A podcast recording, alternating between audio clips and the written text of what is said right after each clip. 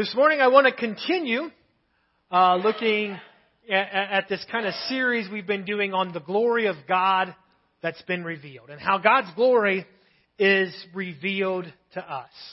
Just to catch everyone up, all, so we're all on kind of the same page.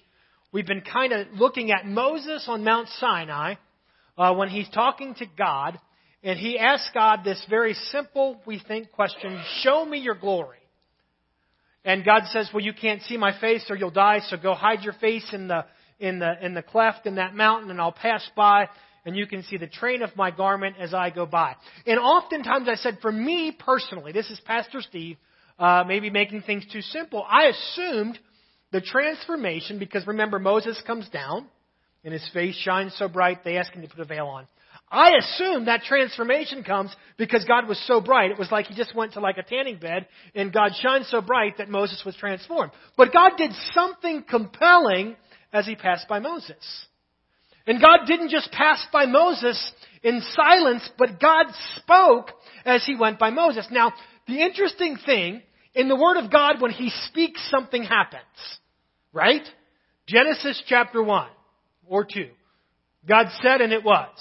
God spoke and it existed. John chapter 1, in the beginning was the Word, the Word was God, the Word was with God, and then that Word becomes flesh. There's something about the Word of God that is powerful.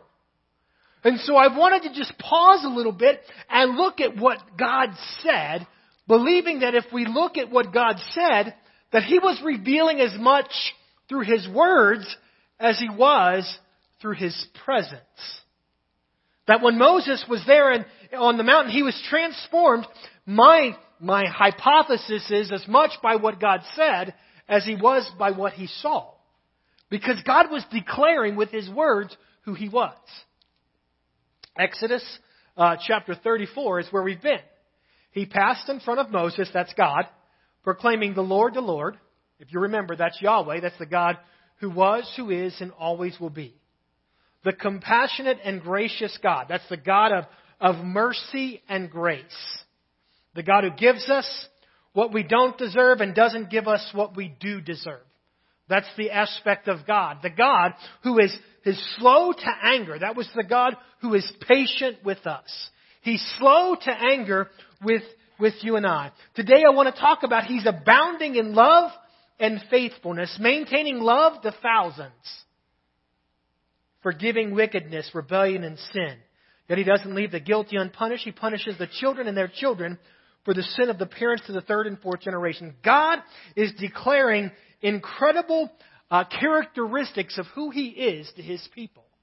And I believe that as we reflect on, as we contemplate, as we look at these revelations of God through His Word, it begins to transform us. It changes us. When I think about God who is, who was, and always will be, when I think about His compassion and mercy, when I think about His patience, it changes me. We said today, abounding in love and faithfulness. Other translations uh, of Bible in this same verse say, He's rich in faithful love and truth. He's abundant in goodness and truth. He's abounding in steadfast love and faithfulness, abounding in loving kindness and truth, filled with the unfailing love and, and, faithfulness. God is abounding, He's abundant in love, loving kindness, and faithfulness or truth. That's what we're supposed to comprehend. That's what He desires for you and I to hear this day. So today my desire is to preach briefly on his abounding love.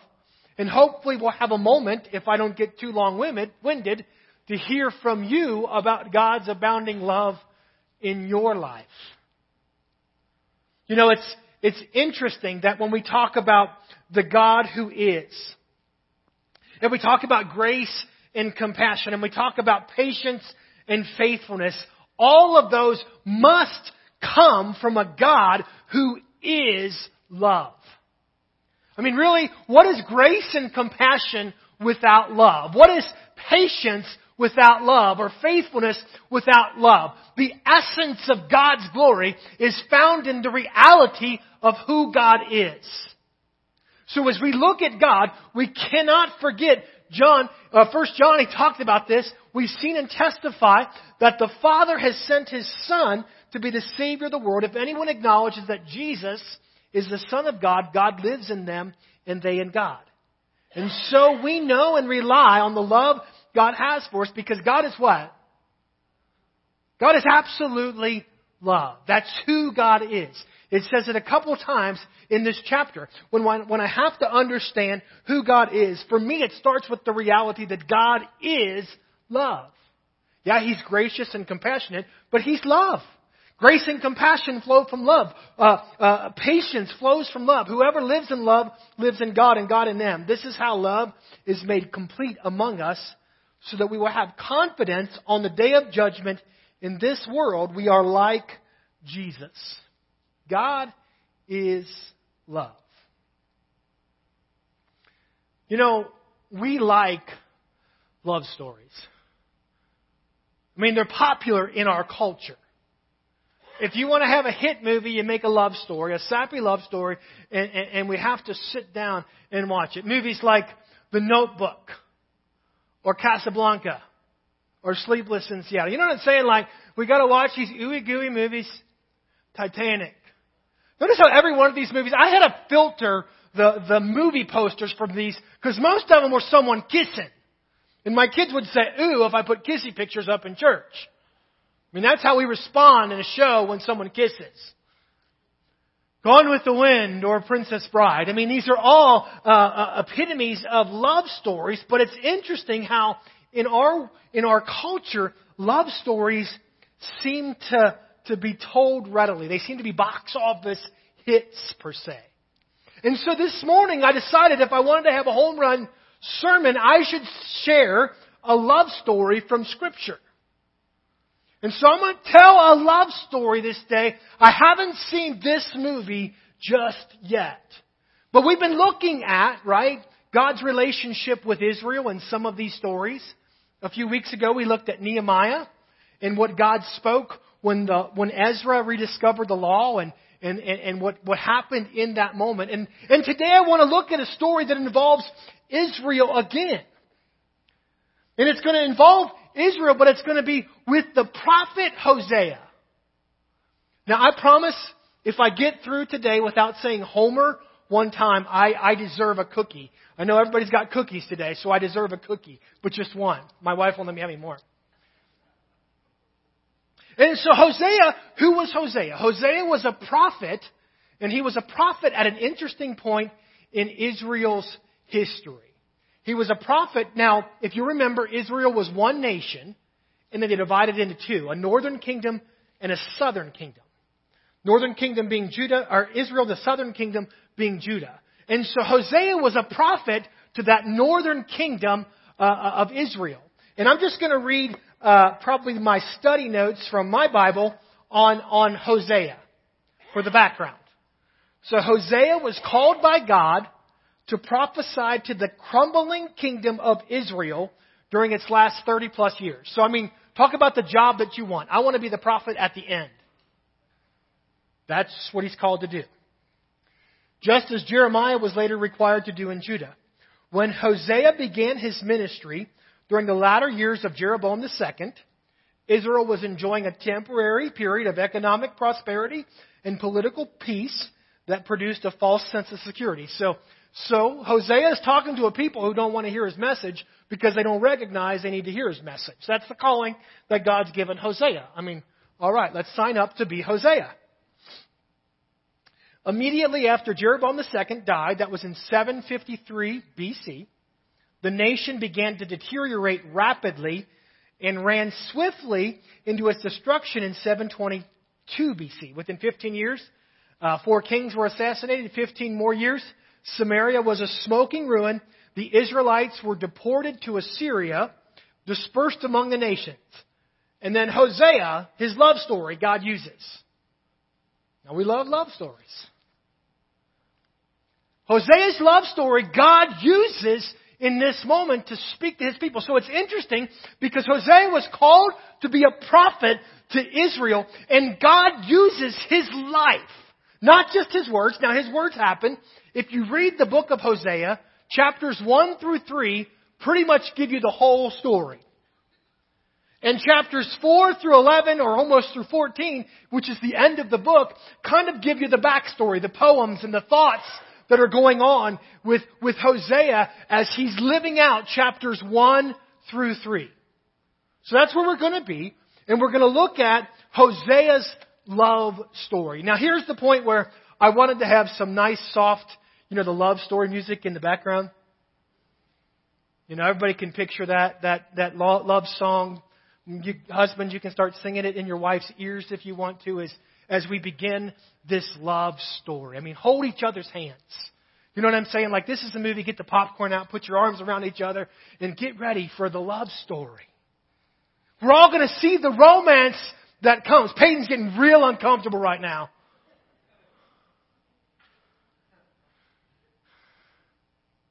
And then, Hosea chapter 1, verse 2. And this is like the record scratch, like.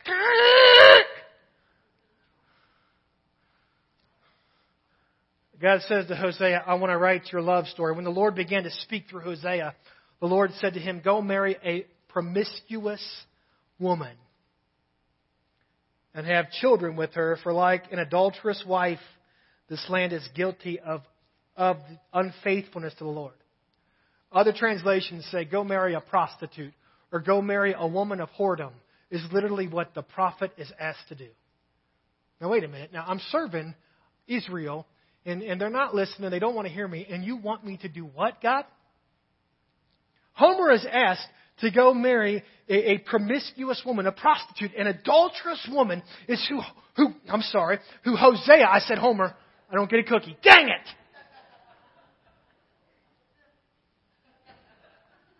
You guys do this sometime. Hosea is asked to marry, and it took me a while to see it go across the faces. Like, it was just a slow process, just like when I said it. Anyway, that's besides the point. I like seeing faces light up whenever I preach. So if I have to say Homer several times, we'll do that. Hosea is asked to go and marry a, a, a prostitute, an, an adulteress, a promiscuous woman. Wait, God, that's not what I've dreamed of. It's not what I wanted. But if you look at Hosea, it's chapter 1. I have a belief from reading Hosea 1 through, through 3, he, he picks a woman, her name is Gomer, and he marries her. And when I read this story, what I know is that it doesn't matter where the story began because now we can put our arms around each other. We had to pull our arms away when God spoke record scratch, you know, like go marry a, a promiscuous woman. But now I believe Hosea literally falls in love with Gomer. He loves her. He, he loves her like it didn't matter where she came from. It didn't matter what her reputation was. He genuinely loves her. And they have children together. And God gives the kids these weird names that speak truth to Israel. We're not going into that right now. But I see a man who loves his woman. We put our arms around each other. We hold each other's hands. Man, I love you, dear. Oh, this is great.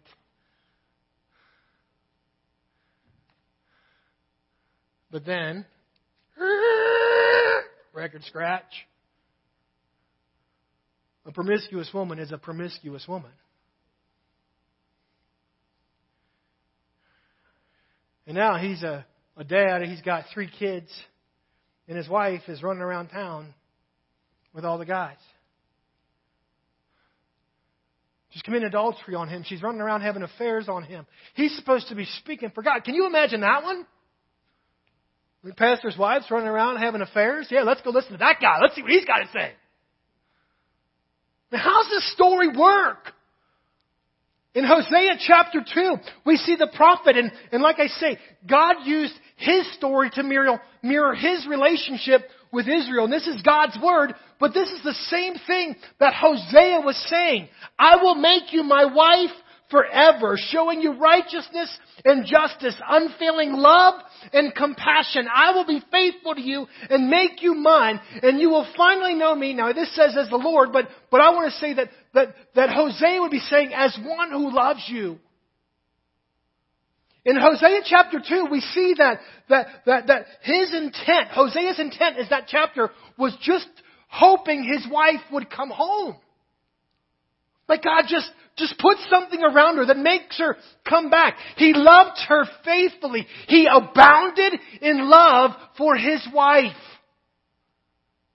And we see he says, man, if she comes back, I'm still loving you. I'm still, I'm still faithful to you. I'm abounding in love and faithfulness for you. Just come back. But this story gets worse. So apparently, Gomer has not just had affairs on Hosea, but she's left his home completely. And she's gone and, and her affairs, maybe literally affairs, or it may be other affairs, have caused her to be put up for slavery. She owes debts that she cannot pay from her actions.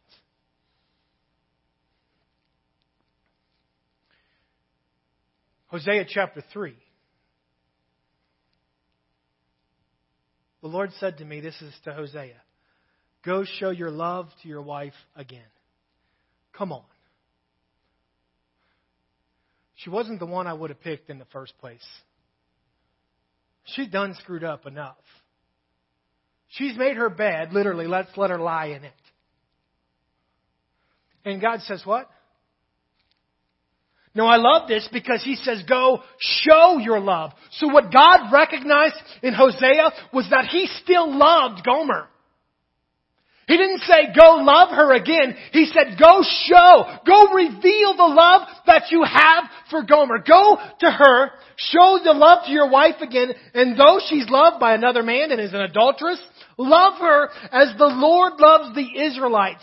Though they turned to other gods and loved the sacred raisin cakes. I don't know what those were. We didn't sell any raisin cookies this morning. It's a good thing. So I bought her for 15 shekels of silver and about a homer and a lethek of barley. Dude, let me tell you about an abounding love. The husband went to the slave auction, the place where his wife was going to be auctioned. He could have been done with this mess. He could have walked away from it all. But he went there and he went and bought and paid a price that he didn't owe for something that was rightfully his.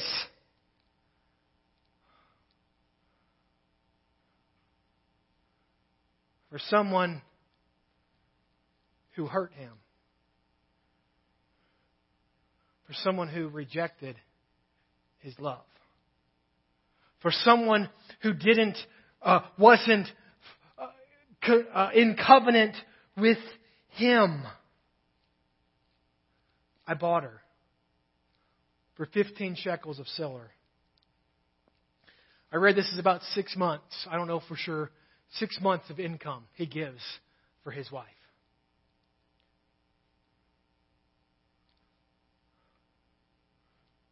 And I told her, You're to live with me many days. This isn't ending. We're going to make this work. You must not be a prostitute. I think that's a fair request at this point, or intimate with any man, and I will behave the same way towards you. You see, I'm abounding in love and faithfulness. And God used this picture of Hosea. He used these moments with Hosea to mirror what was happening with Israel. Israel was chosen by God when they didn't have the right reputation, when they were making mistakes and controlled by sin. God chose them. He chose them to be His people. He came and had union with them. They had kids together, you know, they were reproducing, but Israel continued to fall away from God. They have fallen away to the point that now they're in Assyria and other kingdoms completely destroyed. And God is standing there saying, I want to buy you back.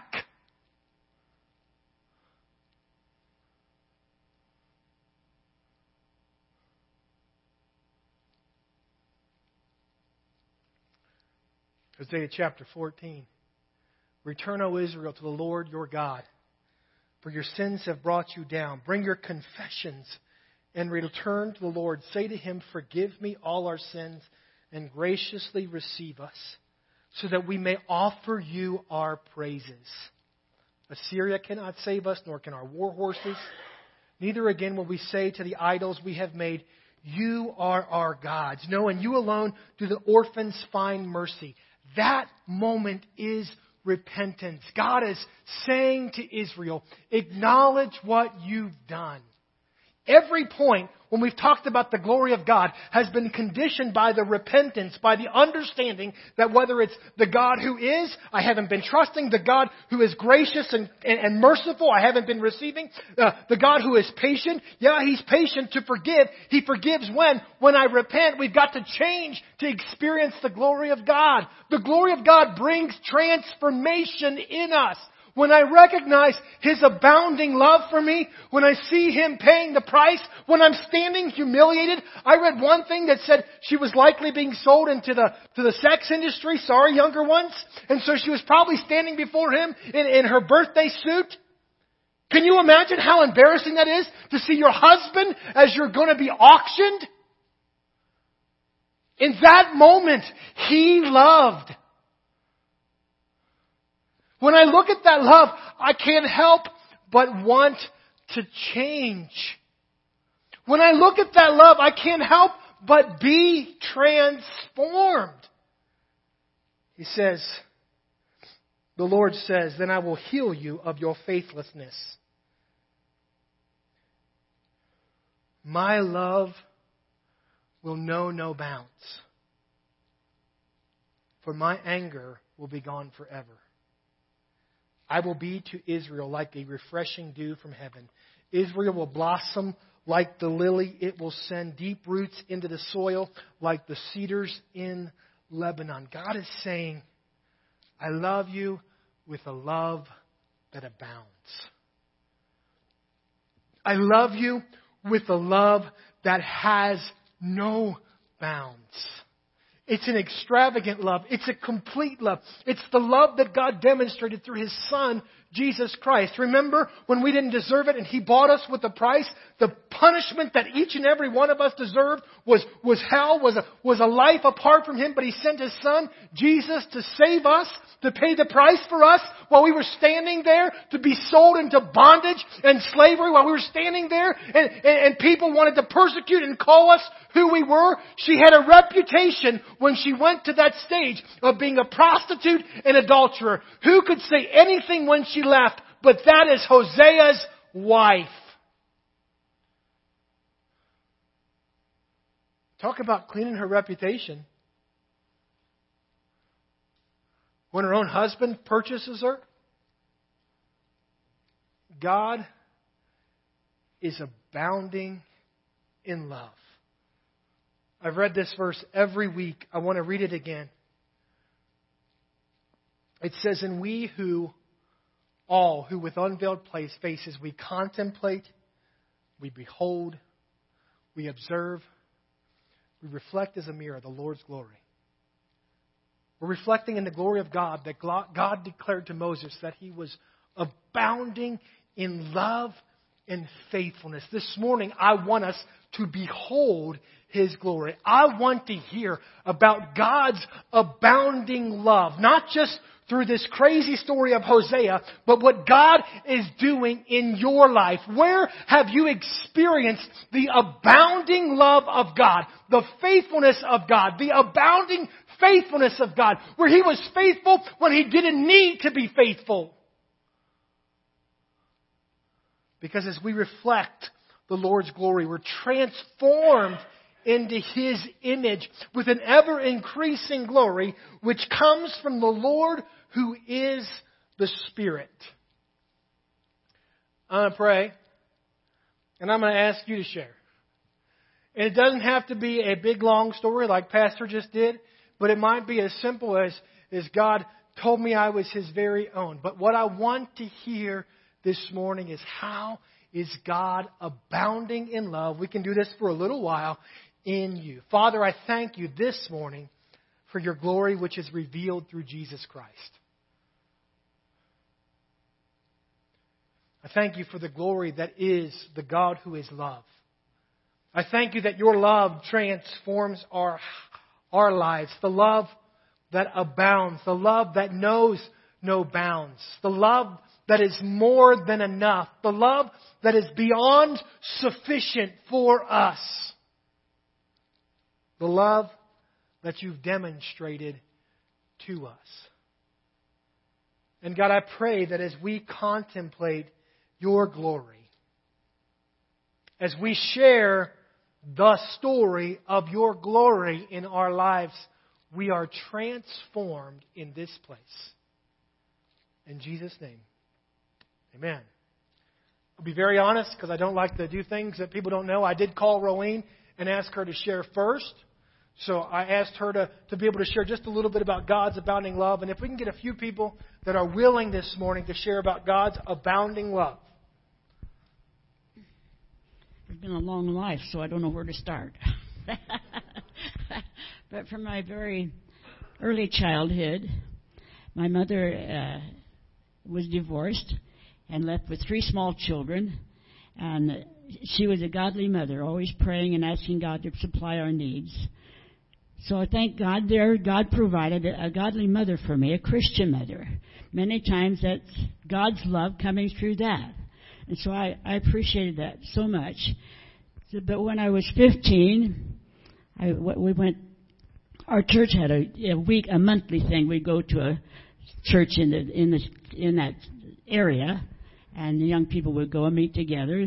There I met Ken Hudson. and and he was a Christian. Uh, he was very interested in me and began coming to visit me. I lived in Paxton. He was from Oshkosh. And we, we met in March. We're married in June the 2nd. It was just a small time, but my mother gave me that consent. She was back of it because Ken had completely convinced her and me too that he was a Christian, and I believe he was. But he, he was very good looking and, and had a great personality. Uh, but he was a womanizer, which I did not know at the time. But he never gave up on other women. He'd been engaged to a, a, a, a girlfriend for two years before he met me, and and he had been a breakup at that time, and asked me to marry him. But he was trying to at that time they were. Uh, uh, causing men to come into the army and and he thought he could escape that by being married. I think that was the situation. We were only married two weeks when my mother-in-law said because if Ken had asked her to, tell her I don't love her, which he did. She told me that, and so I knew that he didn't. But I thought, well, I can win his love. But you don't win somebody's love if they don't want to be won. I was married to him for 36 years. And during that time, there was only two years at that time that uh, he really tried to be faithful to me. At that time, he said, "I'm, I'm glad," and, and he said, "I'm glad we didn't get a divorce." But he said, "Unless, unless the Queen of Sheba comes by, I knew she would," and she did. but anyhow, then after that, I sued for divorce.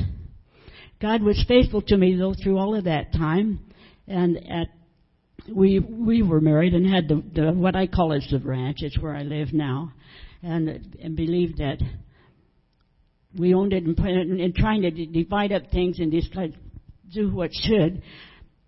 We had this place here, which is about 300 acres. It was more like 400 acres at that time. A small filling station in Crawford and 80 acres of land in Garden County, which Ken had gotten purchased before we were married. He had had that so in dividing it up, I said, well, I'll take the filling station, you take the, the, the property because he, that'd been his before. After that, uh, so then after the divorce, and I still had the filling station, which had a car wash on it. So there was a small income there. Um, as time proceeded on, Trying to think. It gets kind of dim. I'm trying to remember back those times, but God, God was faithful to me. Um, I had that income. Then, um, shoot. Anyhow, then too, I also went to be a missionary. Um, and I was a missionary in, in Mexico for about eight years. Then came back here. During that process of time, I gave up on him. I, he was just kept harassing me and harassing me. I, all right, I'll just quit claim to deed the whole thing to him. Just take it. I could get by anyhow. but God dealt with his heart, and, and he, I know he's dealt, he's done wrong, so he put my name on the place. And then when he passed away, I still, I got the place back. That was the love of God coming through for me. So now I have the place without any debt. Indebted, I'm not in debt there. God has taken care of that. I'm able to lease the land for, uh, for the pasture and the, and the rent land. It's enough to pay for my income tax and insurance and things. my needs were met and supplied. I thank Him for that. Uh, but all through life, there's been somebody that would reach out and bless us. And even with Mom, and we were small. When one Christmas time came and we were living in the poorhouse, Mom had no other choice but to live on on welfare. But there, I had, she had a cousin that came, brought us a sack of groceries with some homemade fudge and some oranges. I think we were so pleased and so happy with that. That was God's God's love being bestowed upon us at that time. Then, then throughout that time, we were never financially blessed, except when I was taking care of my father. Then I, of which I took care of him for 12 years. Other than that, there was no financial backing, but just what people would do. God worked through other people to show forth His love. And many times, there was another time when he bought a sack of groceries with some apples in it. Oh, it looked so good. Usually my mother, when we were small, we were raised on beans and fried potatoes. I still like them. but she was so faithful. And how God is so faithful through that that was how through uh, other people blessed. And it's, God does things for you through other people. It's God causing them to say, hey, look, see what you can do for them. And that's God's love being brought there. Then in the, the spiritual realm, I was so hungry for the Holy Spirit. We had been going to a church that was just dead, spiritually dead, because they had refused to believe that God could speak to us in other tongues and they rejected it, but because of that, his spirit was lifted from the church. We began looking around for a church that had some life in it and began going to the Assembly of God. I had been taught through these other churches that speaking in tongues was of the devil. So I, I literally said, I know they're Christians, but speaking in tongues is of the devil. How ridiculous can it be? But I began, I began getting so hungry. Went to the parsonage one day, and and uh, Sister Lester said, "Roy, why don't you come in and pray? You're so hungry." And there was a group of ladies praying in there. I did. When and I would pass out through the power of God.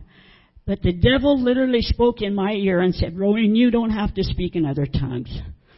So I began praying and at the time and I didn't receive it that day. I went home and began seeking God and laying on the floor. I remember one day laying on the floor crying out to God to fill me with the Holy Spirit, believing that I would be filled with, uh, have a message in other tongues. Then we had an evangelist come at the church and I, that night I went, I, okay, God, I'm, I'm through doing this. If I don't receive the gift tonight, I'm not going to seek it anymore. This is it. When I went to the altar, God did a marvelous thing. As I was praying, I literally felt a blanket of love come down over me. A literally blanket of love. That is the greatest love I have ever felt. It was of God and I praise Him for it. So it's at that time and He gave me a language was full full of the Holy Ghost. It was a pure, a total, complete language.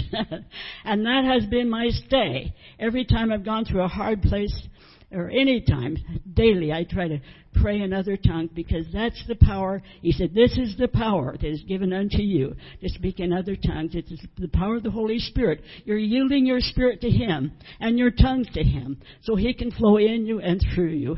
And, and that's the love of God bestowed upon me. How I praise Him for it.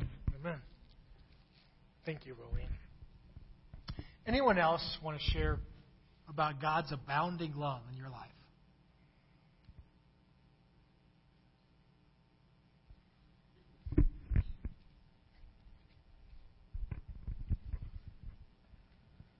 I'll try and make it fairly quick, but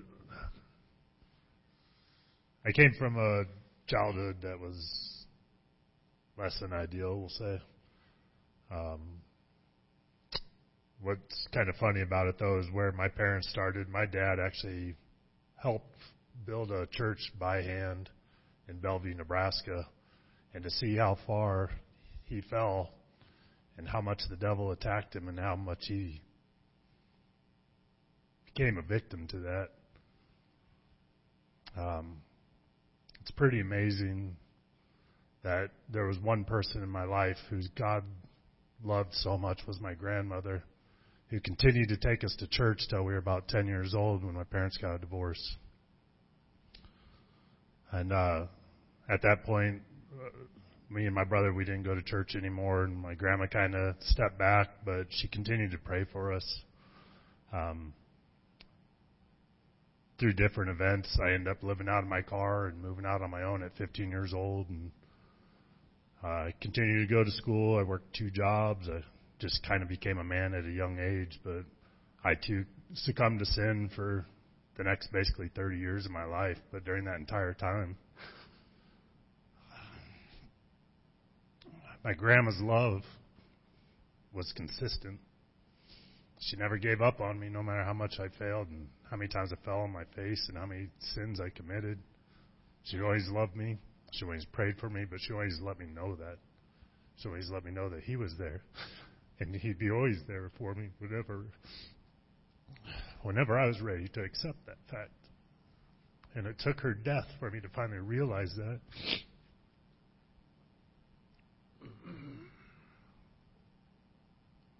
And for the next seven years of my life, I tried to attain something that I didn't quite understand. and it was only through His grace and His love for me that one day He too touched me with the power of the Holy Spirit at church. And only at that point in my life did I fully understand the power of His love and what it takes to even come. To, I, you can't even come close, but to try and reciprocate that love.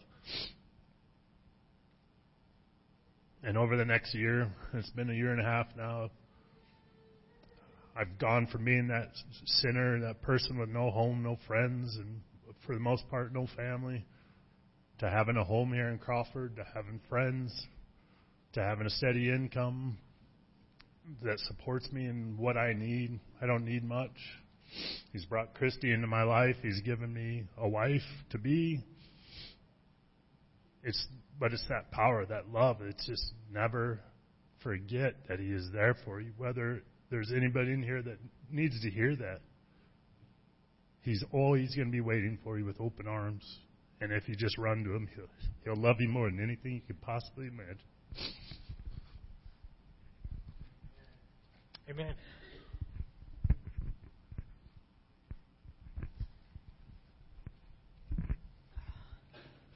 It's a funny thing this morning. God had me contemplating His love. Put that closer. Mm. and uh, I, I mean, me, my past is just like you know, I'm alcoholic, drug addict, you know, single mom, and He took care of me long before I ever knew Amen. or followed Him. I I think I was saved at a very young age, but I did I never followed Him. But so many times he just took care of me, regardless, even when I was in sin. But what I was thinking about this morning was the love of God. It's something I'm learning more about every day. And then I got to thinking about Jesus and his passion. And then I got to thinking about the Holy Spirit. And I think for the first time in my life, I finally come to an understanding of what it meant about the Trinity of God. You have God the Father that loves everything. He's the creator of heaven and the earth, and He, he created everything. And He loves to watch all of it. He the seeds growing, the waters flowing, the birds singing, the fish swimming. The love of the Father and, and how unique and individual it is for each and every one of us when we're born, He brings us forth from our, our mother's wombs. He puts His breath in us. And that's His love for us. And then in Jesus, yes, he, His passion was the cross, but I, I realized this morning, maybe, just maybe, His passion was to show the love of the Father. Is not Jesus but the Father in the flesh? Mm-hmm. His love through Jesus. And then Holy Spirit is the Father in us. Jesus was God with us. God is God. I am who I am. In Jesus, Emmanuel, God with us. And Holy Spirit, His Spirit in us. And it's so much love for us individually. And this morning I'm going, wow, you know. And that helped me to understand what it meant by the triune God because that's just every day He pours out His love for us individually, uniquely, distinctly. It's not my my love I receive from God is not the same love that my grandchildren, who by the way I have three of them here today. you know, it's not the same. It's unique, it's individual, and Amen. He loves us deeply, every one of us. Amen. Thank you.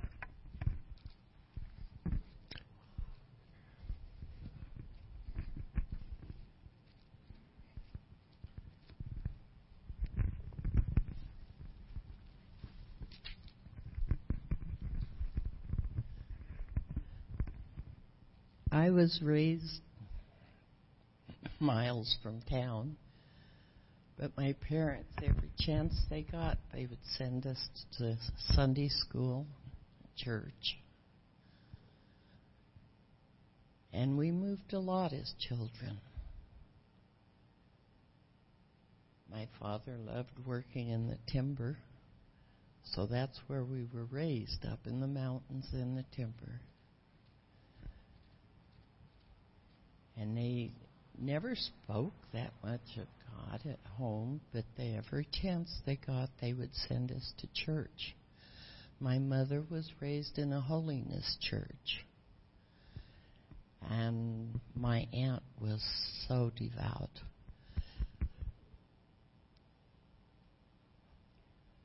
But I never really knew God until Terry was hurt in a car accident as a babe. And I called on God, and He healed her Amen. in His way. She was supposed to have been a vegetable, but yet here she sits. My husband got ill, and God healed him. I am now ill, and I have faith that God will keep this disease away from me. Amen. His, his love is just abounding in so many ways. Mm-hmm. We just have to open our eyes and we can see it all. Amen. Can you guys come up? I want to. Um, I know we probably I think the cool thing is when we start talking about God's love, we recognize His love. And then we feel compelled to share His love. Uh, and I and I encourage you. I'm going to have them lead us in a worship song just to kind of end the service, but but contemplate God's love. And and I would be remiss if there's someone in this room that says I need to feel the love of God. If I didn't ask for the opportunity to pray with you, that you could experience the love of God in your life if maybe you've experienced it before, but it's a long time ago and, and you've forgotten what that feels like. Today is a day that God's love abounds. If you've never experienced the love of God, the love that others have talked about, the love that, that provided for them spiritually, the love that provided for them, them physically, the love that, that connected dots that needed to be connected, the love that has gone with them, gone before them, and come behind them in the entirety of their life, that love is available to you this day.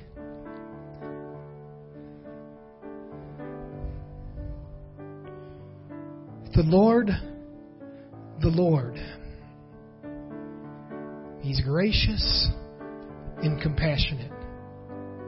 He's patient with you, willing to forgive, time and time and time again. Because He longs that you would experience, that you would know His love. Hosea, in, in, in, those chapters 4 through 11, he writes about God desire is to know you. And it doesn't mean that God just wants to know about you or His desire is that you would know Him. It doesn't mean that He wants you to know that His name is Yahweh or I am, but God wants you to know Him with your heart, to experience Him, to understand Him, to embrace Him, to, to have an emotional connection with Him, not just a mental knowledge of Him.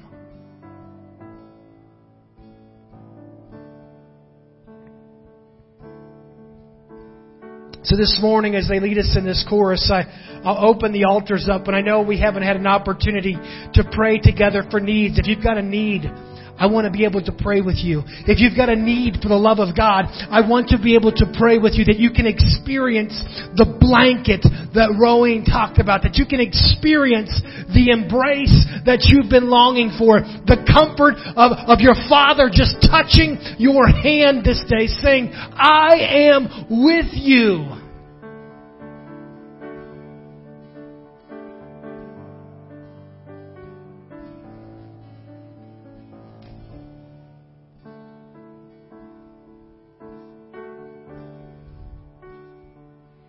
The key to His glory is repentance. And maybe we need to acknowledge where we haven't received. Maybe we need to acknowledge the rebellion that we've, we've gone through. Maybe we need to acknowledge the adultery that we've committed, the, the ways that we've honored things other than God. But this day, He desires to purchase your life. He desires to pay the price so you can't be sold in humiliation this day. Why? Because He loves you. How much? He sent His very best for you. How much that He desires that you would know Him. God, I thank you for this morning. And I thank you that we could contemplate your glory. I thank you that we can hear about your abounding love and lives. And we can recognize your abounding loves in us. And God, I pray for each of us that we would receive, that we would experience, that we would know your love. That we would know your love this day.